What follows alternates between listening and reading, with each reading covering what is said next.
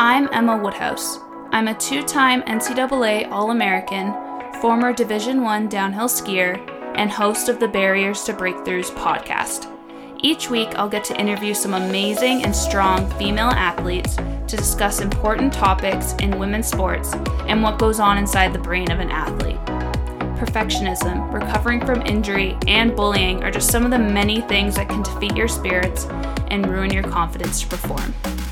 I know what it's like to feel hopeless, not knowing why you're not performing the way you want, and to feel alone thinking that no one could relate to what you're going through. Well, I'm here to change that. I'll bring these topics and stories to light and show you that you are not alone and that you can overcome those barriers to break through. Hello, and welcome back to another episode. I'm your host, Emma Woodhouse, and today I'm going to be talking about one of the most useful, most underrated secrets to athlete success, in my opinion. It's a tool used by so many successful athletes, if not all of them, and that tool is journaling. This is such an important tool to use for self reflection and improvement in your sport. So, today I'm going to explain the benefits of journaling, how to start one, and some journal prompts to help you get started with writing in your journal. So, let's get right into it. So, when you think of journaling, what's the first thing you think of?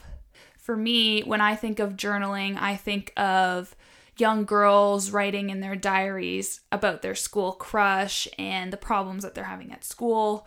And that's all great. I've i've done that in the past.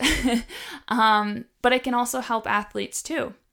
Journaling actually has some real benefits to our mental health and personal development so one major benefit to journaling is that it's an effective goal setting tool a journal is the perfect place to write down your goals and dreams Someone once told me that writing down a goal is just like signing a contract with yourself. Once you write it down, you are more encouraged to complete that goal and it becomes more real. Journaling ultimately boosts motivation and it helps create a vision for your goals. Seeing your goals and dreams every day will keep you focused and bring you back to why you're doing what you're doing, especially if you're having a tough day. A journal also organizes your thoughts all in one place. I have been guilty of writing down random notes, leaving them all over the house, and then eventually forgetting about them. Or even writing notes in my phone and just not even thinking about checking there, forgetting that I even made the note. So, having a specific place to jot down your thoughts will organize your notes, but also organize your mind. Whenever you have an idea or thought during the day, you can immediately write it in your journal, and that thought will never be lost again. Like if you had a discovery or breakthrough in your training, where you made a little tweak in your technique or way of thinking, you can write that down in a journal. Or if that's not accessible for you, then get your coach to write it down to give you after practice leaving thoughts in your mind that are really bothering you and that you can't get out of your head can be really distracting. So it's best to write it down so you know you won't forget it and then you can come back to it later. Another benefit is that it improves your memory. Additionally, to keeping all your thoughts in one place, writing them down also helps you remember them. Studies have shown that there is a proven relationship between brain and paper and that you'll have better odds of remembering that thought in the future. Our brains are constantly thinking of new ideas and are feeling all these different emotions. We often forget about them throughout the day. So, having a place where you can store ideas and feedback from your coaches is really crucial to improve faster and more effectively. Lastly, journaling encourages you to self reflect. It allows you to download everything that you felt or experienced throughout the day, and it gets you to think about why you made those decisions or how the, those results happened. When you're in season, time seems to go by so quickly, and you almost feel like you need to stop and regroup, but also you don't want to lose momentum or waste any time. What journaling does is allow you to breathe and to actually think of the next steps rather than letting the pressures to perform get the better of you. You have a lot going on as an athlete, and it's important for you to relieve your stress and pressures and devote time for yourself. Journaling gives you the opportunity to heal and learn from your experiences, and it takes the much needed weight off your mind. Trust me, it won't be a waste of time. You might even feel like you've made up some time. I could go on and on about the benefits of journaling, so let's just get right into how you can actually start one. So, starting a journal can be intimidating at first. You buy this blank journal, and then what? You start to think, what should I even write about? How do I even get started? Everyone has had that feeling of not knowing what to do or how to start one. I remember when I was first starting to journal consistently, I had no idea how to start it. I felt like I had to write high quality paragraphs and and I wasn't allowed to ramble on about something. But this is what makes journaling so great. It's a place to get your thoughts out when you're feeling frustrated, anxious, excited, whatever you're feeling. Using a journal helps you to calm down and helps you to understand your emotions. See, I just had to sneak in another benefit. I couldn't help myself. Like I said, it's really quite fun, so I just want to give you some tips to think about when you start journaling. First, you want to give yourself time to write down your thoughts. It's really good to dedicate a time in your schedule or to create a habit around journaling. Whether this is right when you wake up, right before bed, or in the middle of the day, whenever you are feeling most relaxed and ready to write. For example, it would be a great idea to journal right after a training session because those thoughts and the feedback you received will be fresh in your mind. Journaling in the morning can help you to reflect on the things you've learned the day before, and it can help you prepare for the day ahead. While journaling at night can help you to process the day that you've just had. Honestly, you can journal as often as you'd like and whenever you'd like. This is totally dependent on your practice schedule and when you have some downtime to spare. Just make sure that you find a time that works for you and stick with it. Number two would be to pick a space where you feel calm and relaxed to write in. It's best to be writing in a place with limited distractions so that you're able to focus on what you're writing and also being comfortable to write so that you're not thinking about how uncomfortable you are. This could be in your bed, in a comfy chair or couch, uh, or even outside in nature. Wherever it may be, be relaxed so that your mind and body are at ease. Number three, just start writing.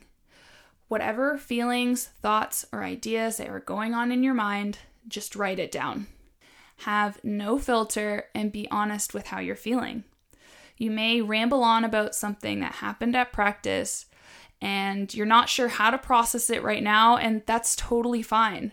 This is the whole point of journaling. Let yourself write genuinely and express your true feelings and thoughts. This will take some time to get used to, but once you start writing consistently, your thoughts will come out more naturally and you won't judge yourself so harshly. And lastly, repeat daily.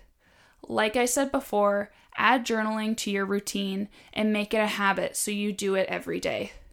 Even if nothing eventful happened that day, still write down what you did and how it made you feel. Or if you had a really bad day where nothing went right, that's also a good time to journal. Don't skip writing on those bad days. Great things come from failures and mistakes, and you can learn a lot about yourself by writing those things down that didn't work. Also, look for the positives that come out of those experiences and bring those lessons that you've learned to your next practice.